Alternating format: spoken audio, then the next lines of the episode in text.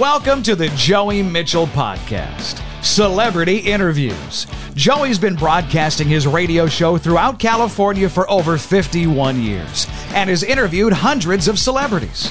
Most of these interviews have only aired once. Now, he's decided to share them once again. Every week, a new celebrity with a behind the scenes peek into what happened before and after the interview.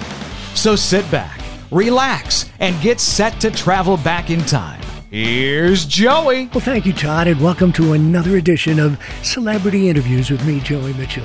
Today we take a look at another comedian.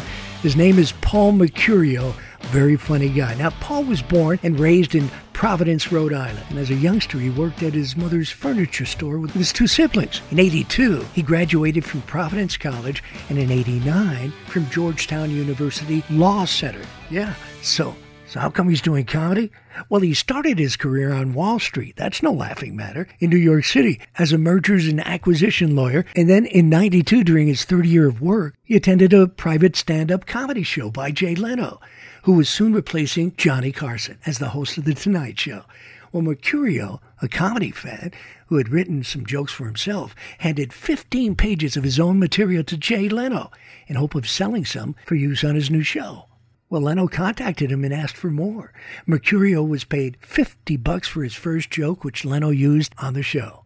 Paul says he became a self described addict to performing stand up comedy. After his father died in 93, he had a seven month absence from work to support his mother in Providence. After returning to New York, he resigned the law firm to focus on comedy. And in 95, he joined a friend's firm, telling himself and his girlfriend that he'd leave comedy but after seven months relapsed and again began performing. Mecurio dropped the R from his name to distinguish himself from an Australian actor and dancer named Paul Mercurio, who had joined the same entertainment union before him. In 96, Mecurio was hired as a member of the writing team for The Daily Show on Comedy Central. As a writer for Jon Stewart, he won an Emmy Award for Outstanding Individual Achievement in Writing in a variety, music, or comedy program. And he was honored with a Peabody Award for Excellence in Broadcasting. Paul also did the audience warm ups for the show and something I've tried and really enjoyed doing. So here he is, back in the day when he was hosting comedy clubs here in Sacramento. Here's my interview with Paul Mecurio. Hey, it's Friday, and we love talking to comics. This one is an Emmy and Peabody Award winning performer and writer on The Daily Show with Jon Stewart. He's been on The Jay Leno Show. He's been writing for Conan O'Brien, and now he's in the studio with us, a fellow New Yorker man, Yeah. Paul Mercurio. How are you, buddy? How are you, nice man? to see you. Thanks for having me. I'm so excited It's to be here. It's so nice to be on the pleasure. West Coast, see a fellow East Coast. Yeah. I live like 100 blocks from you. New Really? York. Yeah, yeah, yeah. yeah. I was in Washington Heights when Yeah. they spoke English Yeah, yeah. before the enemy. Hey, by the way, I had a white cab driver the other week in New York. Yeah? Oh my God! And he was like 100% white. His name was Tom Reynolds. He was 58 years old. It was like an archaeological find. I literally, I literally gave the guy an extra hundred bucks just to drive around for a couple of hours. I'm like, I'm never going to see you again. I was taking pictures with was him. it a real yellow cab with an emblem? Oh my God! It was amazing. Oh my goodness! It was amazing. I didn't have to yell at him or anything. It was incredible. uh, but yeah, I live in New York. I, uh, I I work on the Daily Show, and I grew up in Rhode Island, but I ended up in New York actually as a lawyer before. That's I did this. crazy. Yes. You were a lawyer. Yeah, I know. People look at me like you. You don't seem smart You enough. You study law, then you write for Jay Leno and Yeah. decide you're going to give that up. Well, I just said, well, how can I give my mother a heart attack? I know. Um, yeah, I, I, I'm- had no intention of being a comedian. I started writing jokes as a hobby. I go to a private function. Jay Leno was there. I had all these jokes I Yeah. had written. I didn't know what I was going to do with them. And I give them to him. you actually gave And I went up to him and he goes, "Eh, eh," and he really does talk like that. He talks like he's letting air out of a balloon slowly. I'm not even, it's like, "Eh," and, uh, and, and people go, well, did you have any inkling that you were going to be a comedian when you were a lawyer? Yeah. I'm like, no, I mean, I was like always the funniest lawyer in my law firm, Yeah. which is kind of like being the sexiest IT guy. You know, it's not, I'd say all these like really wacky things to get laughs from the other lawyers, you know, stuff like, we can't do that, that's unethical. And they would laugh and laugh and laugh. So I'm at this function. He takes the jokes. Two days later, he calls me up.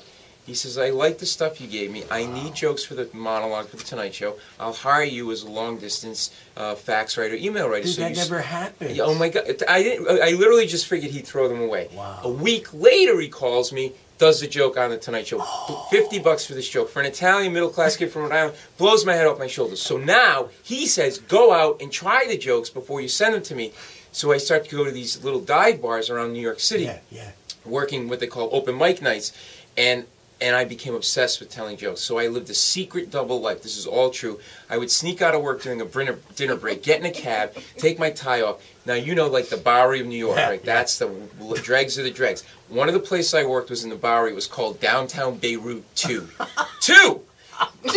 Two. Not one. Not one. Now they were either franchising these hellholes or Israeli fighters took out one. And and you had that comeback lines for drunk hecklers because like a pimp worked out of there, a push worked out of there. The dis- it was like a dysfunctional cheers. There was a sign on the men's room door that said the men's room toilet seat is only to be used to go to the bathroom, not to cut coke. Thank you, the management. This my favorite part is thank you, the management, right? So and and it, and it was literally like just doing battle with drunk. It was like the kind of you know when people on the streets borrow money you, money from you to go drinking. Yeah, yeah. This is where they go to drink with the money, right? Okay, so I'm do, doing battle with a heckler one night. I have to go back to the firm. The deal blows up. Okay, I'm four hours late for this meeting. They've been waiting for me, waiting for me. Oh, this is the lawyer meeting. This is meeting. the lawyer Okay, meeting. yeah. I'm back at the law firm. It's 11 o'clock at night. Ele- everybody, 20 lawyers in this conference room. And this one lawyer stands up in front of everybody, starts criticizing me, right? Uh-huh. And he goes, I could have drafted a better document in my sleep, Mercurio. Oh. And I snapped and I went into stand up heckle mode. And I was like, oh, yeah? Well, I could have been your father, but the dog beat me over the fence. Come on, that was pretty good. High five me on that one, buddy.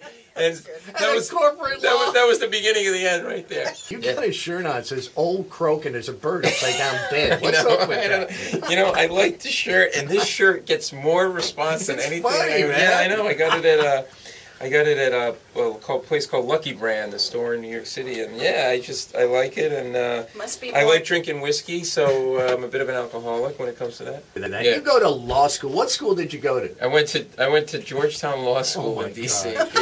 That's not cheating. I know, I know. And your this is the same reaction that everybody has, by the way. They just laugh like that. Laugh is like, "You are an idiot.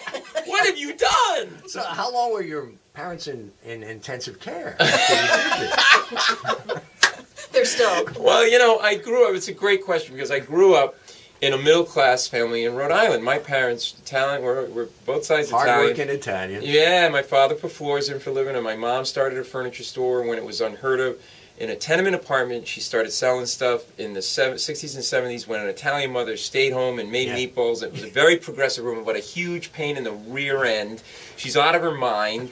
Uh, my whole family's out of their mind. At one point, my father passed away, and I thought, well, I wasn't sure what to do. I was lost, to be honest with you. I'm doing this comedy thing, which I love, but there's no security. I got the law thing. I come from, you know, blue collar stock, no money.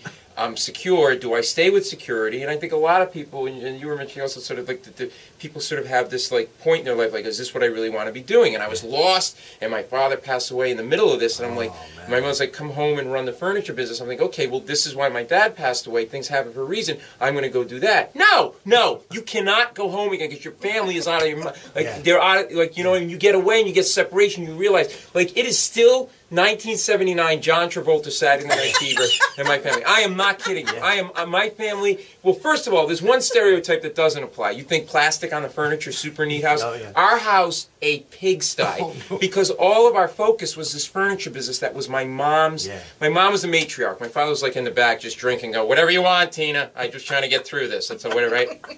That's how bad our house was. Someone broke into the house. They took the stereo. This is all true. They didn't touch another thing in the house. Uh-huh. Cop comes over to take a police report. Stands in the middle of the living room. Surveys the living room and goes, "Oh my god, what kind of an animal would make a mess like this?" And he, he thought the guy broke in and ransacked the house.